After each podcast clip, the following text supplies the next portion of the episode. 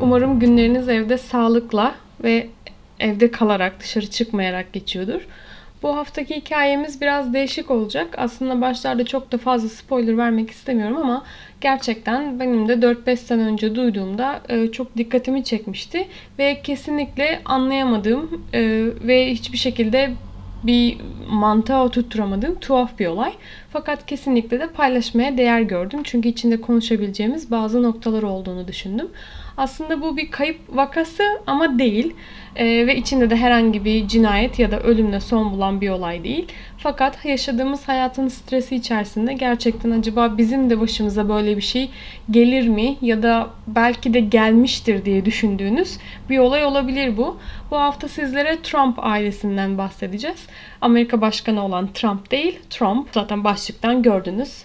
Olay şu ki 5 kişilik Trump ailesi çok ani bir şekilde hep beraber kendi arabalarıyla bir seyahate çıkmayı planlıyorlar ve bu seyahatin bir konsepti var. Hem de şu günümüzde koşullarında birçok ailenin yapmak istediği fakat gençlerin çok fazla hoşlanmadığı bir konsept. Tech free diyorlar buna. Yani herhangi bir teknoloji aleti olmadan e, şehirlerden ve insanlardan uzakta işte telefon, televizyon, radyo hatta gazeteye bile erişiminizin olmadığı kendinizi tamamen dış dünyaya kapattığınız, doğayla iç içe olduğunuz seyahatlerden bahsediyorum. Bu arada bu hafta Avustralya'dayız. Ee, bu aile bunun 995 mil uzaklıkta yani yaklaşık 1600 kilometre uzaklıkta olan bir noktaya e, varışmış gibi yola çıkıyorlar. Fakat aslında daha sonra tam da öyle olmadığını da göreceğiz. Yani bu da yaklaşık e, Manisa'dan Kars'a kadar uzanan bir yol yapıyor. E, dediğim gibi aslında herkes bir şekilde bulunuyor. Hem bir kayıp hikayesi hem değil. Fakat olayın içinde onların başlarına gelenler gerçekten çok enteresan, e, ilgi çekici ve aynı zamanda da gizemli. Bu aile Avustralya Melbourne'de yaşıyorlar. Orada iç kesimlerde bir çiftlik sahibi bir aile. Biraz stresli bir iş. Az buçuk e, Türkiye'de yaşayan ve çiftçilikle geçimini sağlayan ailelerin durumundan da birazcık tahmin edebilirsiniz ama tabii ki de standartlar orada biraz daha yüksek. Tam olarak bu aile neyin stresini yaşıyor da diyebilirsiniz. Çünkü fotoğrafları koyacağım yine Instagram'a oradan bakarsanız aslında gayet nezih bir hayat sürüyorlarmış gibi gözüküyor dışarıdan. Ee, muhtemelen birazdan anlayacağız neyi stres yaptıklarını. Bu ailenin 3 tane çocukları var. Birincisi Rihanna 29 yaşında, ikincisi Mitchell 25 yaşında ve en küçük kızları Ella 22 yaşında. Anne e, ve baba 51 ve 53 yaşlarındalar. Hepsi beraber yaşıyorlar o döneme kadar. Ağustos 29 2016 pazartesi günü hepsi ani bir şekilde arabaya doluşuyorlar ve neredeyse her şeylerini de arkalarında bırakıyorlar. Kesinlikle hiç kimseye ve hiçbir şekilde haber vermiyorlar. Ee, böyle bir seyahate çıkmayı planladıklarından geri kalan aile üyelerinin hiçbirinin haberi yok ve tam olarak Polis nerede haber aldı onu bilemiyorum ama şu noktada ailenin ortadan kaybolması gerçekten bir sebebe bağlı olmalı diye düşünüyorlar ve aile için arama başlatılıyor. Polis evlerine vardığında aslında bir şekilde e, kim ihbar yaptıysa diğer kalan aile üyelerinin endişelerini haklı çıkartacak bir düzen var evde. Hatta bir düzensizlik var. Bütün anahtarlar ev veya araba her şey ortada. E, Geri kalan arabalarının kapıları açık, evin ön kapısı kilitli değil. Çok açık bir şekilde bütün finansal bilgilerinin ortada olduğu kağıtlar, işte banka dökümleri, her şey ortada. Fakat çok belli bir şekilde o kağıt yanından anlaşılıyor ki bir bazı belgeler aramışlar evde. O düzene göre bırakmışlar ve evden ayrılmışlar gibi gözüküyor. Hatta bir yandan da hiç evden ayrılmamışlar gibi de gözüküyor. Çünkü arkada bıraktıkları kimlik kartları, pasaportları, telefonları, kredi kartları yani nakit olarak kullanılmayacak her ne varsa her şey evde ve aynı zamanda onları bir şekilde takip etmenize yarayacak bilgiler de evde. Yani hiçbir şekilde kredi kartı kullanmazsanız ya da telefonunuz yanında değilse bu biraz daha zorlaştırıyor polisin onları hangi noktada bulmaya çalışması gerektiğini. Ve dediğim gibi hiçbir e, şey olmadığı için sadece nakit harcamalar yapılacak bir yolculuk olduğunu düşünüyorlar. Ve nereden nereye gittiklerini ve neden gittiklerini de haliyle o noktada çok fazla anlaşam anlayamıyorlar.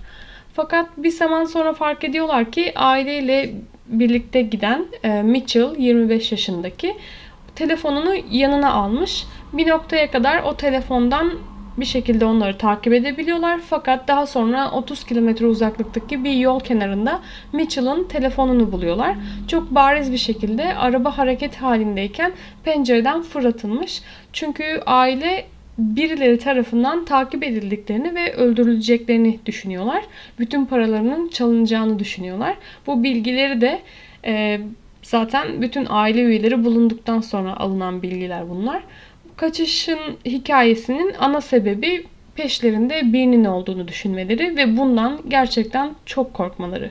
Bütün aile bulunduktan sonra hepsi ayrı ayrı çok rahatsız gözüküyorlar. Çünkü çok ikna olmuşlar birilerinin onları takip ettiğini, soyguna uğrayacaklarını ya da para için öldürüleceklerini. Bu şekilde hiçbir iz bırakmadan her şeyi arkada bırakıp e, bir şekilde kaçmışlar. Ve polis Mitchell'ın telefonunu bulduğunda aslında bir nevi anlıyorlar ki her ne bu ailenin kaçmasına sebep olduysa çocukları Mitchell buna çok da fazla inanmamış çünkü telefonunu yanında götürmüş. O pazartesi sabahı aile yola çıktığında hiç durmadan bütün gün ve bütün gece arabayla yol almaya devam ediyorlar. Ve salı sabah 7 olduğunda da neredeyse 1200 kilometrelik bir seyahatin sonunda New South Wales'a geldiklerinde Bedhurst kasabasında duruyorlar ve artık Mitchell bu yolculuğa olan e, inancını ve olan bitene katlanamadığını söyleyerek arabayı terk ediyor. Çok ilginç bir biçimde beraber çıktıkları bu yola aile Mitchell'ın arabadan ayrılmasını çok da garipsemiyor ve iki kızlarıyla yola devam ediyorlar. Yine çok kısa bir zaman sonra oldukça popüler bir turist noktasına ulaşıyorlar. Ee, Avustralya'nın biraz kuzeyine doğru gidiyorlar bu arada. Cenolan mağaralarının olduğu bölgeye geldiklerinde de bu sefer iki kız arabadan ayrılma karar veriyor. Rihanna ve Ella arabadan ayrılıyor ve eve geri dönmek istediklerini söylüyorlar. Ama bu geri dönüş hususunda anne babalarını arkada bırakma konusunda gerçekten çok çaresizler ve çok istekliler, çok kararlılar. Hatta bu noktada bir araba çalıyorlar ve eve doğru geri dönme maceralarına ikisi birlikte başlıyor. Bu sefer o kadar yol geldikten sonra evlerine doğru yani güneye doğru çaldıkları arabayı sürmeye başlıyorlar. Goldborn adlı bir kasabaya vardıklarında bir gaz istasyonunda duruyorlar ve bilinmeyen bir sebepten dolayı bu sefer kendi yolculuklarına ayrı ayrı devam etmeye karar veriyor bu iki genç kız. Gerçekten çok kafa karıştırıcı ve anlamsız. Yani aile adım adım bölünüyor aslında. Kimse neyi neden yaptığını çok da fazla sorgulamadan yollarına bir şekilde devam ediyorlar. Bu anlamsız yolculuğa beraber çıkmaya karar verdiğin ailenle zaten ayrılıyorsun. Fakat yanındaki tek belki de dayanağın olabilecek kişiyi de arkanda bırakıyorsun. İkisi için de aynı şey geçerli ve ondan da ayrılmaya karar veriyorsun. Neden bunu tam olarak yapmak istedin? Ee, neden onunla yola devam etmek istemedin? Bu da çok fazla mantıklı değil aslında. Bilinene göre yani tabii ki de bu bilgiler daha sonra edinildiği için bu garip aile üyelerinin aklına yavaş yavaş arkada bıraktıkları gelmeye başlıyor. Çünkü küçük kardeş Ela çiftliklerine geri dönmek yani evlerine geri dönmek besleyecek ve ilgilenecek atları olduğunu söylüyor kız kardeşine. Bu yüzden ayrılmak istiyor. Fakat kız kardeşi neden e, onunla beraber eve gitmek istemiyor, neyden bu kadar çok korkuyor onu henüz bilmiyoruz. Tabii bu olay bu arada direkt olarak medyaya da yansıyor ve çok ilgi uyandırıyor. Çünkü geri kalan e, aile üyelerinin işte dayılardan ya da e, büyük ailenin üyelerinden alınan bilgilere göre bu ailenin kaçması için hiçbir sebep yok. Çok mantıklı bir olay değil ailenin bir anda hiç kimseye haber vermeden ortadan kaybolmaları. Bu yüzden e, onların çağrıları da tabii ki de medyada daha da bir ilgi uyandırmaya başlıyor. Ve o noktada zaten hiç kimsenin işte kardeşler ve anne babanın birbirlerinden ayrıldıklarından da haberi yok. Ne henüz Mitchell ne de kız kardeşler birin, biri eve henüz varmamış. Hiçbir şekilde iletişime geçecekleri bir araç da yok onlarla. Ve salı akşam olduğunda Ella eve varıyor. İlk olarak eve gelen Ella. Tabi polisler direkt olarak kendisini sorguya alıyorlar. Neler olduğunu, e, neden olduğunu anlamaya çalışıyorlar. Tabi ellerindeki cevaplar çok da mantıklı değil. Ertesi sabah bu sefer erkek kardeş Mitchell eve varıyor. Ve anlaşılıyor ki aslında Mitchell gerçekten çok zorlu bir geri dönüş yolculuğu yapmış. Birçok tren değiştirmiş e, eve varabilmek için. Sürekli oradan oraya oradan oraya aktarma yapmış ve yani Ela'dan, Ela daha sonra ayrılmasına rağmen Ela'dan bile sonra e, eve varmış. Ella ve Mitchell beraber çok enteresan bir röportaj yapıyorlar medyaya. Onu da koyacağım Instagram'a. Oradan da biraz izleyebilirsiniz. Hiçbir şekilde ben de ilk dinlediğimde anlam veremediğim şeylerden bahsediyorlar. Daha doğrusu hiçbir şeyden bahsetmiyorlar. Zaten anlamsız olan bu. Onlar için gerçekten çok tuhaf olduğunu söylüyorlar olan biten her şeyin. Ve siz de zaten açıkça bir şeylerin yanlış ve saçma olduğunu da hissedebiliyorsunuz hiçbir şekilde bu kaçışa bir sebep gösteremiyorlar. Bunu neden yaptıklarını bilmediklerini söylüyorlar. Ve bu da ister istemez daha da çok ilgi çekiyor medya tarafından. Bu sefer onların bu davranışları sorgulanmaya başlıyor. Zaten bu ikisinin de ailenin geri kalanının nerede olduklarını da bilmediği için bir şekilde hiç kimse hiçbir şeyi bir mantığa oturtturamıyor.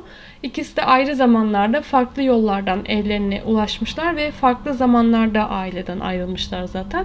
Ve kesinlikle geri kalan ya da e, gittikleri beraber oldukları süre boyunca hiçbir şekilde bir cevapları yok olan bitene.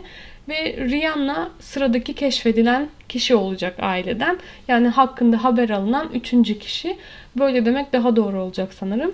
Rihanna'yı hiç tanımadığı bir kişinin arabasının kasasında buluyoruz.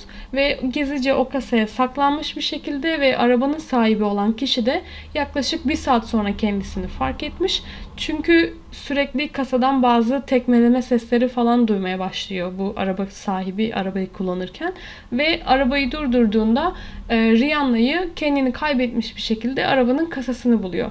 Yani kesinlikle kendisinin kim olduğunu, neden orada olduğunu, nereden geldiğini ya da nereye gittiğini falan kesinlikle hatırlamıyor Rihanna.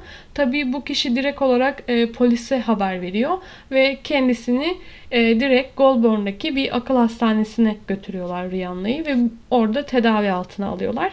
Teşhis ne onu tam olarak bilemiyorum. Ve tabii ki de zaten aranan bir kişi olduğu için sürekli medya onlardan bahsettiği için zaten kolay bir şekilde kimlik tespiti de yapılabiliyor. Fakat şu noktada hala anne ve babadan bir haber yok. Hala beraberler mi yoksa onlar da mı ayrıldılar ya da hangi eyaletten hangi şehirden ortaya çıkacaklar ne halde ortaya çıkacaklar en son Rihanna'nın durumuna bakarak hiçbir şey tam olarak kesin değil. Zaten evde olan iki çocuk da kendilerinden bile bir haberler.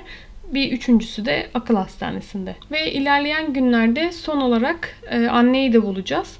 Ve kendisi yine kocasından ayrı bir şekilde ve babanın nerede olduğunu hala bilemiyoruz bu noktada. Bir şekilde Kızlar arabadan ayrıldıktan sonra bir 400-500 kilometre daha gitmişler ve o yol gittikleri yolu anne tekrardan geri gelmiş gözüküyor çünkü kendisi güneyde bir noktada bulunuyor. Nasıl geldiğini oraya hiç kimse bilmiyor çünkü arabası yok. Arabanın hala babada olduğunu düşünüyorlar. Ee, annenin adı Jacoba. Jacoba bir motele giriş yapmak isterken bulunuyor. Fakat davranışları o kadar garip ve dikkat çekici ki tabi bir şekilde insanların onu fark etmesine sebep oluyor bu davranışları. Zaten her yerde de onlardan konuşulduğu için, e, her yerde fotoğrafları olduğu için bir şekilde tanınıyor da. Sürekli davranışlarının e, dikkat çekiciliğinden dolayı bakışları üstünde hissettiği için giriş yapmak istediği motelden e, koşarak kaçıyor. Çok korkmuş bir şekilde.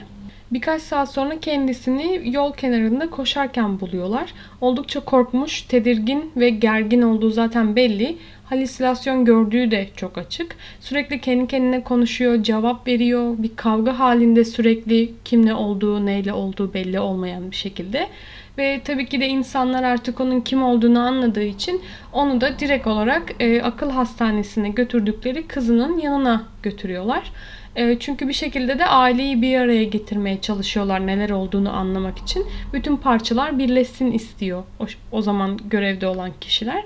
E, ve her şey başladıktan tam 6 gün sonra babayı da bulacağız dediğim gibi önce Mitchell ayrılmıştı arabadan. Sonra iki kız ayrıldı ve onlar birbirinden ayrıldı. Önce eve Ella vardı. Sonra Mitchell.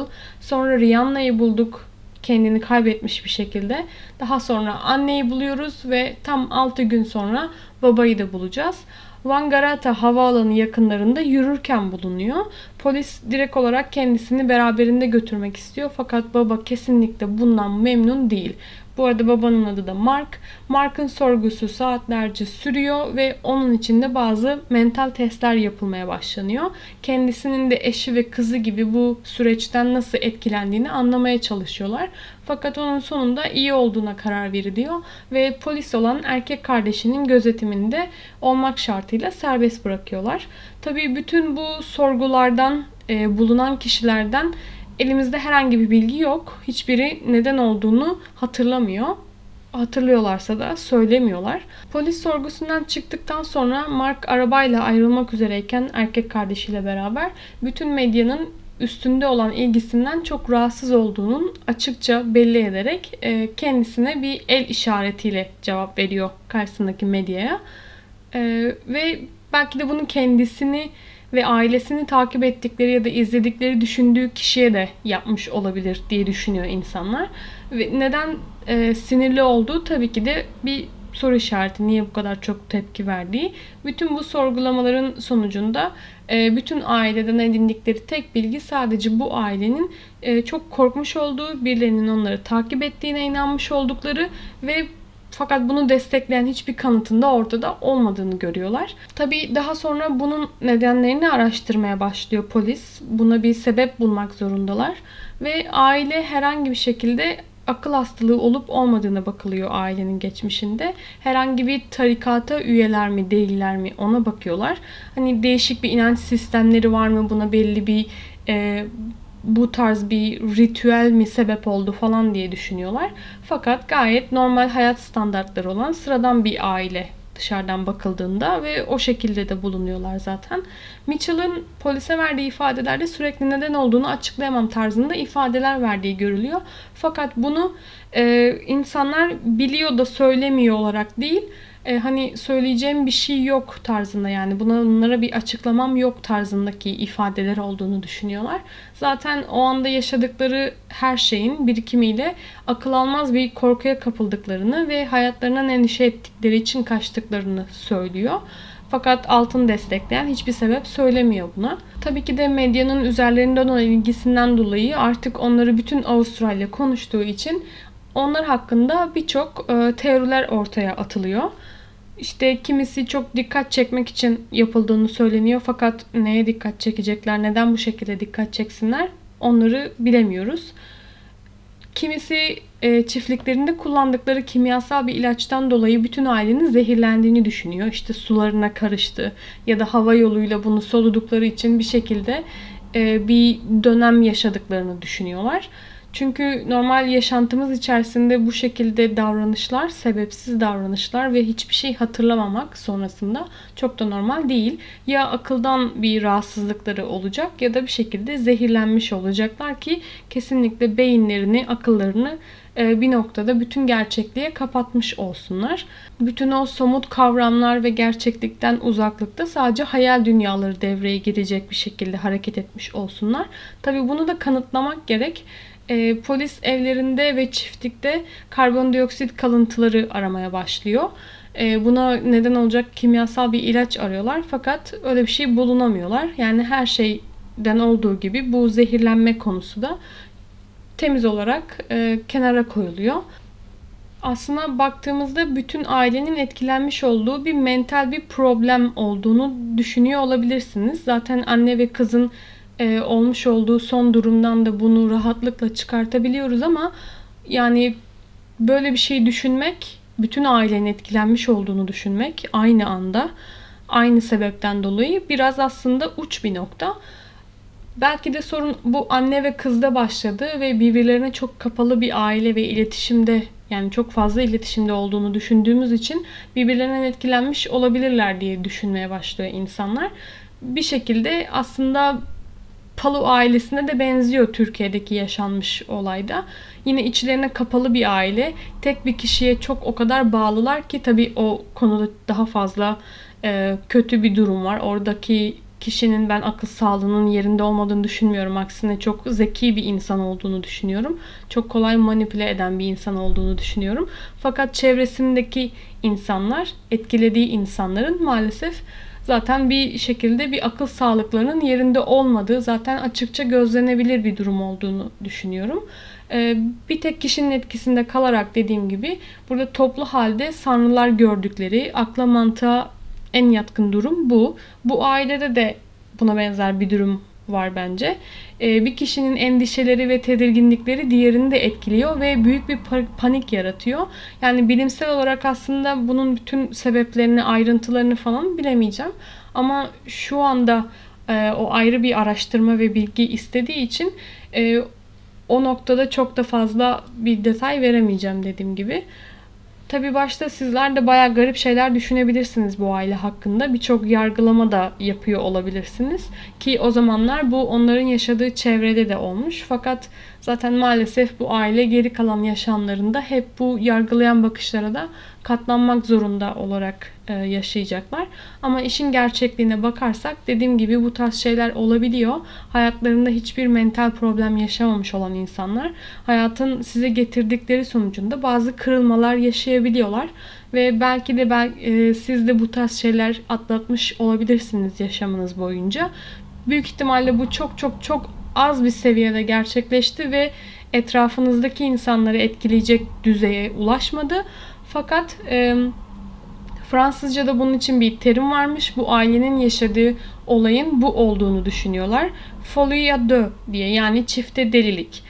Her şey yolunda normal insanlarken bile biraz paranoyak düşüncelere kapılabiliyorsunuz ve diğerinde bu noktada e, o kişiye inanıp birlik içinde olabiliyorlar. Yani çılgınca geliyor kulağa farkındayım ama bu gerçekten olan bir şey insan psikolojisinde. Araştırma yaparken ben de birçok olay okudum buna bağlantılı olarak. E, bu durumda bütün başlangıç noktasının aslında bu olayda baba olduğunu düşünüyorlar. Fakat en çok etkilenenin anne ve kız olduğunu düşünmeye başlıyorlar. Birçok şeyden geçiyor tabii onlar da e, işleri bakımından, hayat yaşayışları bakımından. İşte baharın gelmesiyle beraber işte çiftliğin yine hareketlenecek ve birçok sorunun da beraber getirecek olması ve bütün bunlara tabii ki de e, başka kişisel problemlerin de etkile, et, eklenebilecek olması. Yani bu noktada baba işte aklında tek bir noktayı işte karartmış ve daha sonra bu e, babanın yaşadığı bu durum bütün aileyi etkilemiş olabilir diye düşünüyorlar. Tabii aylar sonra aylar boyunca anne ve kızın tedavileri devam ediyor. E, halka verilmiş tam açık bir bilgi yok tedavilerinin hangi teşhisle devam ettiğine dair ve baba da hiçbir şekilde ziyaretlerine gitmiyor ikisinin de. Çünkü e, herhangi bir şekilde babanın sebep olduğu düşünüldüğü için eğer anne ve kız babayı tekrar görürse bu işte yaşanılan bu yoğun karmaşanın onlarda tekrardan bir hareketlilik e, yaratabileceğini düşünüyorlar. E, fakat işte gazetecilere bir açıklama yaparak bütün ailenin ufak da olsa mental sorunları olduğundan bahsedilmeye başlıyor. Bütün bu ailede mental problemler olduğunu söylenmesinin sebebi de hatta aile tarafından yapılıyor çünkü bu. Artık medyanın ilgisinden çok sıkılmışlar ve bir şekilde bu ilgiyi üzerlerinden dağıtmak istemeleri. Ee, bir süre sonra zaten her şey böyle rahatladıktan sonra kendi üzerlerindeki baskıdan bahsediyorum. Yine beraber fotoğraf çekilip sosyal medyaya paylaşacak duruma geliyorlar. Ee, bu üç aile üyesi için geçerli tabi. Onlar için her şey yolunda gidiyor fakat anne ve diğer kız en büyük. Ee, bu süreçten çok etkilenmişler ve o kadar çok korkmuşlar ki kaba tabirle yani çok da kullanılan bir şekilde aslında e, bir şekilde beyinleri yanmış bir noktaya geliyorlar. E, onlar için tüm bu olan bitenler başka bir açıdan çokça kolaylıkla geri dönemeyecek bir seviyeye ulaşmış. Tabii şunu da eklemek isterim. Şu anda aile üyelerinin hepsi sağlıklı bir şekilde hayatlarına devam ediyorlar. Özellikle Rihanna ve annesi geçirdikleri tedavi sonrasında e, düzelmişler ve hayatlarına devam ediyorlar. Yani bu olayı da şu yönden konuşmak istedim sizinle. Çünkü bu, bunlar bir nevi hayatın gerçekleri ve herkesin hayatındaki olumsuzluklardan etkilenme seviyeleri, e, tepki verdikleri düzeyler aynı değil tabii ki de. Kendilerini savunma mekanizmaları kolaylıkla ve rahatlıkla işlemeyebilir her insanda. O yüzden bazı şeyleri tamamıyla anlamadan e, ne olduğunu bilmeden kimseyi de yargılamamamız gerekiyor. Şu günlerde sadece ama sadece dikkat çekmek için işte popüler olmak için bilerek garip davranan çok insan var tabii ki de. Onlara da diyecek çok fazla sözüm yok ama bu tarz akli dengesizlikler yaşayan e, birçok insan da gerçekten hayatta çünkü insan beyni gerçekten çok gizemli bir organ. Kapasitesinin bile sadece %3'ünü kullanabilen biz insanlar e, çok zeki olarak adlandırılabiliyoruz. E, onun bilmediğimiz yönlerinin ve yöntemlerinin olduğu da verdiği tepkileri de öngöremememiz aslında çok da şaşırtıcı değil bence. O yüzden gerek anlık e, gerek işte kalıcı bir şekilde bazı sorunları olan insanları yargılayan gözlerle bakmamamız ya da işte sözlerle onları rahatsız etmememiz gerçekten çok önemli. Çünkü kimin başına e, ne geleceği ve nasıl bir tepki verip kendini nasıl toparlayacağı konusunda hiç kimsenin kesin bir bilgisi yok. Dediğim gibi bu bölüm biraz daha böyle gizemli bir durumdu bence benim için. Belki bunu size yansıtabilmişimdir diye umuyorum. E, bu dediğim durumla ilgili, bu psikolojik durumla ilgili daha fazla bilgi edinmek isterseniz The X-Files'ın 5. sezonunda 19. bölümü bu konuyla ilgili bir olay anlatıyorlar orada. Onu izleyebilirsiniz. Ve benim de yaptığım araştırmalarda e, ekşi sözlükten bulduğum bir tanım gayet bunu açıklayıcı bir şekilde geldi bana. O yüzden size de onunla paylaşmak istedim. Olur olmaz deme isimli bir kullanıcı paylaşmış bunu. Ona da kredi vermek istedim onun e, konusunu, onun yazdığı şeyi kullanıp konuşurken burada. Bu kişi yazdığı bu paragrafta bu dediğim olayı topyekun delilik olarak tanımlamış.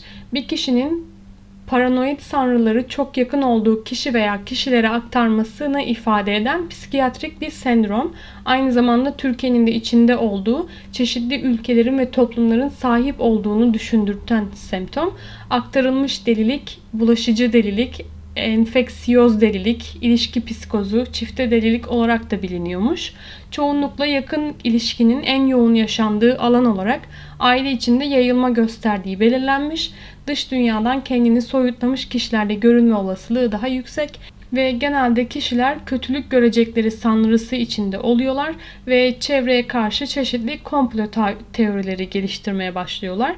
Bu durumda aktarılan ve aktaran kişinin birbirinden uzaklaşması sanrıların tedavisi için öncelikli olarak kabul ediliyor.